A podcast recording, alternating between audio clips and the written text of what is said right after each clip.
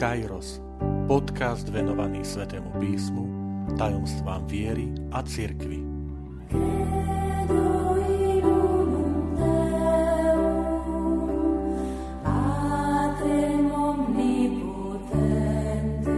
Šesťdesiata časť Skutočnosti, ktoré ohrozujú nábožné čítanie Svetého písma. Vitajte pri počúvaní tohto podcastu – Volám sa František Trstenský, som katolícky kňaz, farár v Kešmarku a prednášam sväté písmo na Teologickom inštitúte v Spišskom podradí. Milí priatelia, čítať sväté písmo znamená každý deň vstupovať do dialógu so samotným Bohom. Pretože keď čítame sväté písmo, tak Boh sa prihovára k nám počúvame ho. Ale zároveň aj my odpovedáme na jeho slova. Prihovárame sa Bohu.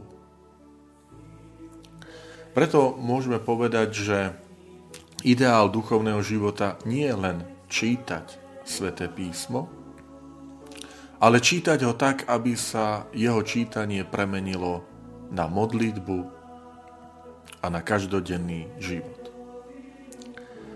V tejto časti chcem sa zamerať na ohrozenia, ktoré e, vstupujú do nášho života pri čítaní svätého písma.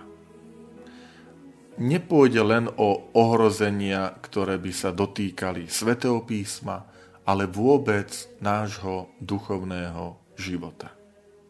A tak poďme rovno na vec.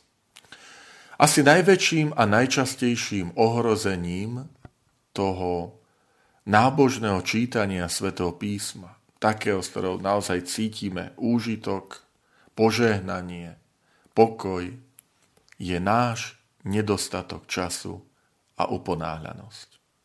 Preto hovorím, že nedotýka sa to iba čítania svätého písma, ale vôbec duchovného života. Nemôžeme očakávať že Božie slovo nás naplní a osloví, keď ho čítame v náhlení, akoby v behu, povrchne, alebo ho nečítame vôbec. Božie slovo potrebujeme viackrát prečítať, prerozímať a modliť sa nad ním, až tak, že to slovo si nás podmaní a stane sa našou súčasťou. Rozímať nad Svetým písmom znamená znova a znova ho čítať, doslova by som povedal prežúvať a opakovať si ho pre seba, ukladať ho do pamäti a uchovávať v srdci. A to všetko vyžaduje čas pre Božie slovo a jeho čítanie preto nemôže byť len akýmsi okrajovým vyplnením dňa. Skutočne ideál je to, čo sa hovorí o Božej Matke, ktorá zachovávala Božie slovo vo svojom srdci a rozmýšľala o ňom. Ale práve tento ideál e, znamená e, popasovať sa v našom každodennom živote, aby sme vytvorili dostatočný časový priestor, kde sa môžem naozaj v pokoji, v kľude stretnúť v tom dialógu s Bohom, ktorý sa mi prihovára cez svoje slovo.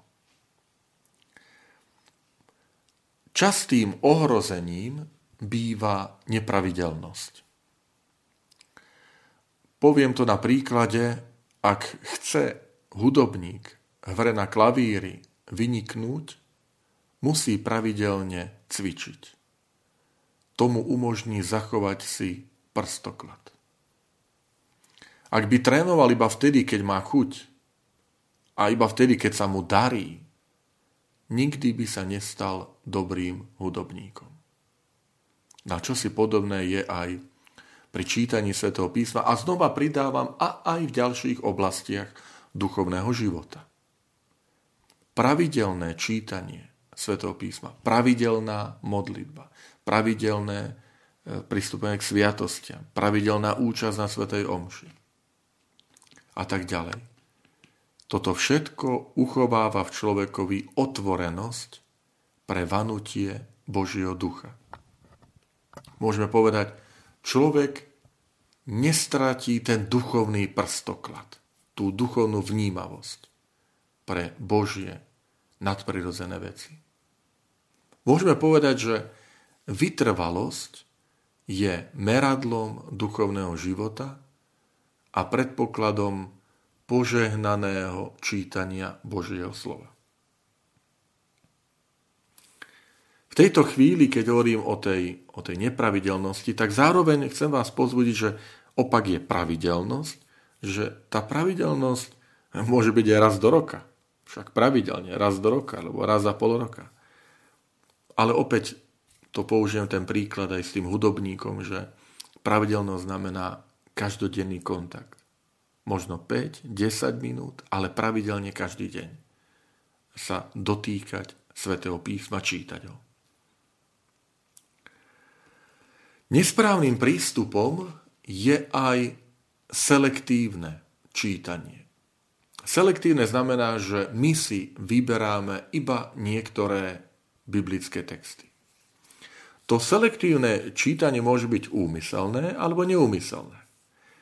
Ale či také alebo také, obidva spôsoby nás ochudobňujú o poklad Božej nauky ukrytej v celom Svetom písme. Pri úmyselnom človek vyberá a vyhľadáva tie texty, ktoré sú mu milšie. Ale to znamená, že Sveté písmo sa stane nástrojom našej osobnej sympatie. Už to nie je písmo, ktoré pôsobí na nás, ale sme to my, ktorí rozhodujeme, čo a kedy prečítame podľa vlastných záujmov, podľa vlastnej situácie.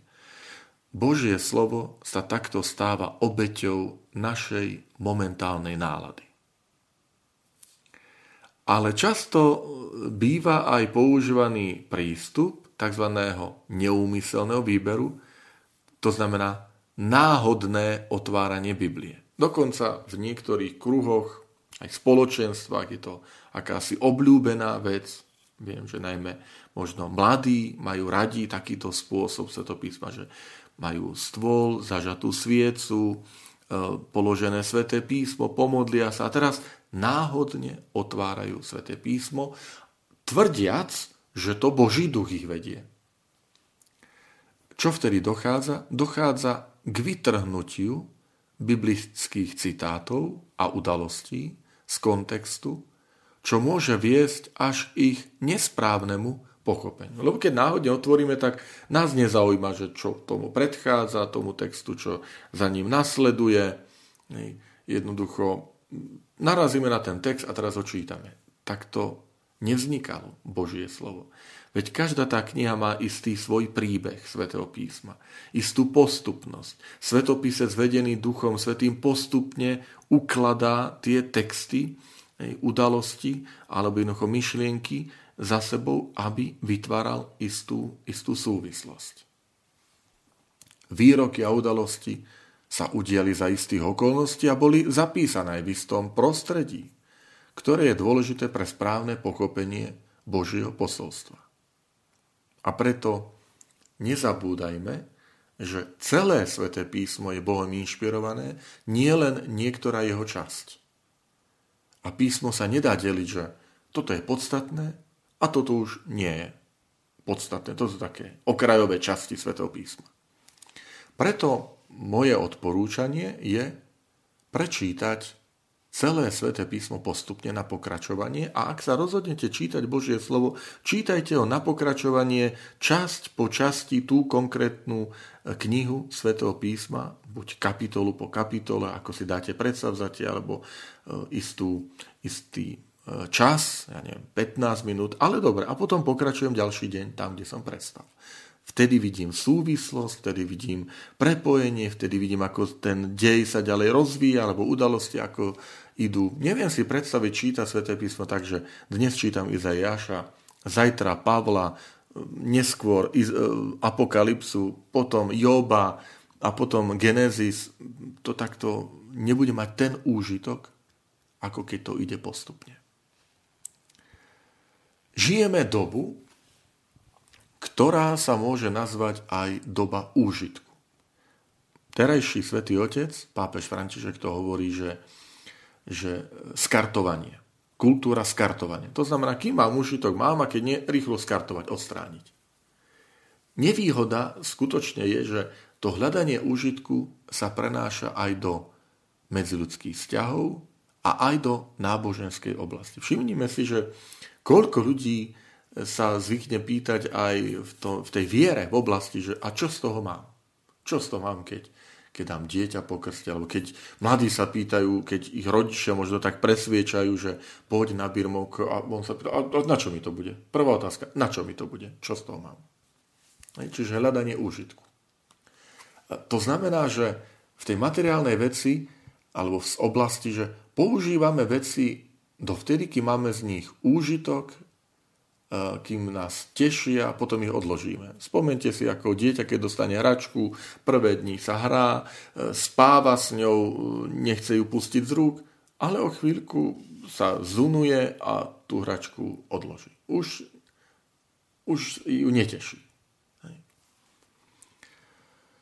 V medziludských vzťahoch sme svedkami, že ľudia sa pýtajú, čo mám z takého vzťahu. Že z takého stavu treba odísť. Jedno ráno sa zobudí a, a mňa to tu už nebaví, lebo sa mi zapáčil niekto od z vedľajšieho vchodu. Keď tento úžitok nevidíme vo vzťahoch, alebo ho nevidíme hneď, dochádza k rozpadom vzťahov, manželstva. Dokonca táto úžitkovosť priniesla prevrátený pohľad aj na samotný ľudský život. Že keď už ten život je neužitočný. Už začínajú debaty, že no aký má význam človeka, keď je trpiaci a má sa trápiť, aj spoločnosť je neužitočný, dokonca aj ten človek si povie, že som tu na obtiaž a tak z toho vycúvať. No a poďme do duchovného života. Hľadanie úžitku sa deje aj v duchovnom živote, pri, ako som povedal, pri sviatosti, čo z toho mám. A najmä, keď ten úžitok nenastane hneď. Že nepocítil som taký, taký pokoj v srdci, alebo akési také upokojenie. No tak na čo mi je také kresťanstvo? Biblia nie je vec, na ktorú mám záruku ako na výrobok, že jeden rok alebo dva roky vám poskytujeme záruku a čakám od nej, že mi bude prinášať úžitok. Božie slovo nie je ani prístroj ktorý po vhodení nášho úsilia a straveného času automaticky vyprodukuje, e, vyrieši moje problémy. To znamená, veľa ľudí aj, aj v náboženstve sa začne akoby utiekať k náboženstvu, keď prídu problémy, ako, ako keď máte istý prístroj alebo e, nejakú, nejakú inštitúciu, že my sme tu a že my ten problém za vás vyriešime. Príďte, navštívte nás. A toto nie je čítanie Svetého písma. Čítanie Svetého písma nemá byť v prvom rade zamerané na získavanie akýchsi dobier, ale na hľadanie môjho zjednotenia s Bohom. Či to je miesto stretnutia s Bohom, na ktoré mám čas, na ktoré sa neponáhľam, ktoré venujem, kde načúvam, čo hovorí Boh mne. Preto mnohí veriaci po počiatočnom úsilí, že začnú čítať Svete písmo, lebo bola nedela Božieho slova, tak idem si kúpiť knihu a idem to čítať a tak ďalej. Niekedy to pripomína, ako keď vidí niekto na internete alebo nejakú, na obrazovke víťazstvo lyžiarsky Petri Vlhovej alebo víťazstvo Petra Sagana v cyklistike, tak idem do predajne, hneď kupujem bicykel, dva dní bicyklujem a vidím, že výsledky tak nejdu, že ešte nie som na Tour de France víťazom, no tak to odložím a, a začne sa sadať na to prach. A žiaľ, toto je niekedy spôsob prístupu aj k duchovnému životu, k náboženstvu, k modlitbe, modlím sa týždeň, dva, tri, alebo aj dva mesiace, ale nejako pán Boh mi ma nevypočul, tak na čo sa budem modliť? Len to je celé nesprávne pochopenie. Že to nie je ohľadanie úžitku. To je tak ako vo vzťahu. muža a ženy v manželstve, že ja som si ťa nezobral, pretože aby som mal z teba úžitok a ty zo mňa, aby sme navzájom profitovali jeden z druhého. Že aký bude mať úžitok, keď sa ožením a vydám. Žiadny, no tak na čo sa budeme ženiť a vydávať? Však môžeme byť aj tak. A keď nás to zunuje, no tak sa rozídeme. Čiže mnohí po počiatočnom úsilí prestanú čítať sväté písmo, lebo nevidia okamžité ovocie. Skúste, skúsme sa znova vrátiť k tej myšlienke toho hudobníka, že ak ten žiak na základnom umeleckej škole po dvoch, troch týždňoch prestane, lebo nehrá e, ako virtuós, lebo myslel, že po dvoch týždňoch už bude na koncerte s orchestrom, tak to je naivná predstava a sa zasmejeme. No ale niekedy, niekedy, milí priatelia, tá naivná predstava je aj, aj v tom duchovnom živote týmto spôsobom. No a napokon chcem sa dotknúť ešte e, jednej podoby ohrozenia a to je čítanie svätého písma s predsudkami. S predsudkami, a to môže byť, že e, už sme sa s niektorými biblickými textami počuli, stretli, už sú nám v úvodzovkách známe, zo svätých homší, zo stretnutí alebo z osobného čítania svätého písma, a keďže už sme s ním oboznámení, tak mu nevenujeme pozornosť. Koľkokrát sme už počuli niektoré podobenstvo, alebo nejaký zásrak, alebo o Ježišovom narodení a vypíname pozornosť. Zistujeme potom, skúste si to urobiť, že tzv. text, ktorý už sme niekoľkokrát počuli, už ma nič na ňo nemôže prekvapiť, tak zistíme, že Veď my ho vlastne nepoznáme. Lebo ako si podvedome sme vždy, keď sa v kostole niekde začalo to čítať evanielium alebo úrevo, tak sme si povedali, a toto som už počul a rozmýšľal nad niečím iným. Poviem vám moju konkrétnu skúsenosť niekoľkokrát, keď som učil alebo učím študentov na, na vysokej škole a nie sú, to, nie sú to študenti, ktorí, len tí, ktorí sa pripravujú na kňazstvo, ale aj iné odbory. A tak zo zvedavosti som im dal, poznáte podobenstvo Martratom synovi? Hej, poznáme, všetci kričia, áno, poznáme. No tak mi ho povedzte. No však, no však, e, hej, veď boli, boli synové. No ale ako to bolo? Kto? Veď začnite pekne, po poriadku. A zrazu zistíme, že, poviem tak nepekne, že notoricky známy text, zrazu my ho nepoznáme.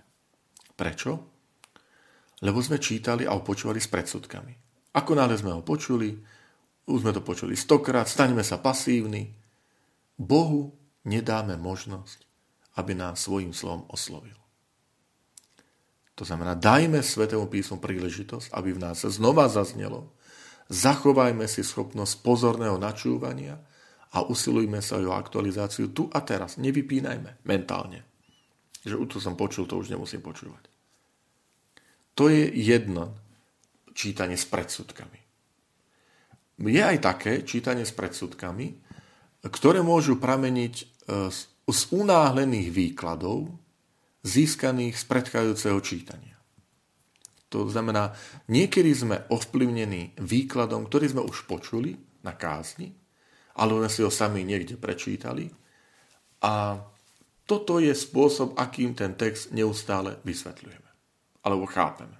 Hej. Preto sa niekedy stane, že zrazu nás kňaz na homílii prekvapí iným pohľadom, alebo iný komentár Svetého písma si prečítame a my povieme, takto som sa na ten text ešte nikdy nečít, ne, nepozeral. Takto som to nevnímal.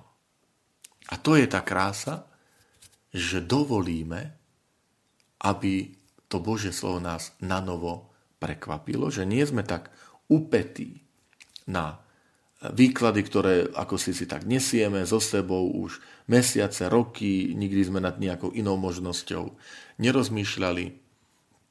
A, ale dovolme, že nás, že nás to Božie slovo osloví. Poviem vám konkrétno moju skúsenosť. Tento rok sme v našej farnosti Kešmarok mali veľmi pekné ekumenické bohoslužby, kde sme sa postupne vystriedali, tie, tie zhromaždenia veriacich sa stretli najskôr v evangelickom kostole, potom v grecko-katolickom chráme a napokon v našej bazilike Svetého kríža. A tu v Bazilike svätého Kríža mal príhovor evangelický pán Farár. A bola to myšlienka na evanílium tohto ročné motto tých ekumenických stretnutí, návšteva mudrcov od východu, ktorí prišli sa pokloniť pánovi. A ten text v Matúšom evaníliu v 2. kapitole hovorí a inou cestou sa vrátili späť. A sa mi páčilo, pre mňa to bolo pozbudením čosi nové, to je to krása Božieho slova, keď, keď evangelický pán Farár povedal, že tou inou cestou sa vrátili späť, môže byť výzva pre nás, že nezostať len pri tom stereotype, nezostať len pri, pri tom, že mm, nebáť sa ísť aj jednoducho do, do nového nazerania viery, do nového nazerania aj spolupráce medzi kresťanmi že v tom sú nám e, príkladom mudrci, že dať Bohu možnosť ísť aj novou cestou, zaznieť, zaznieť tomu Božiemu slovu na novo. Milí priatelia, tak verím, že aj, aj táto prvá časť, lebo chcem v ďalšej časti rozprávať zase to také, že na čo sa zamerať pri čítaní Svetého písma, že aj táto prvá časť nám všetkým pomôže, aby sme boli vnímaví vo svojom živote, tom duchovnom živote, aj na ohrozenia, ktoré môžu vstúpiť do nášho duchovného života, osobitne, keď máme túžbu čítať Sveté písmo.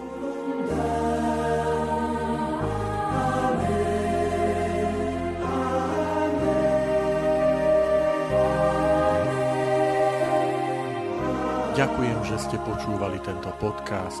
Teším sa na ďalšie stretnutie s vami.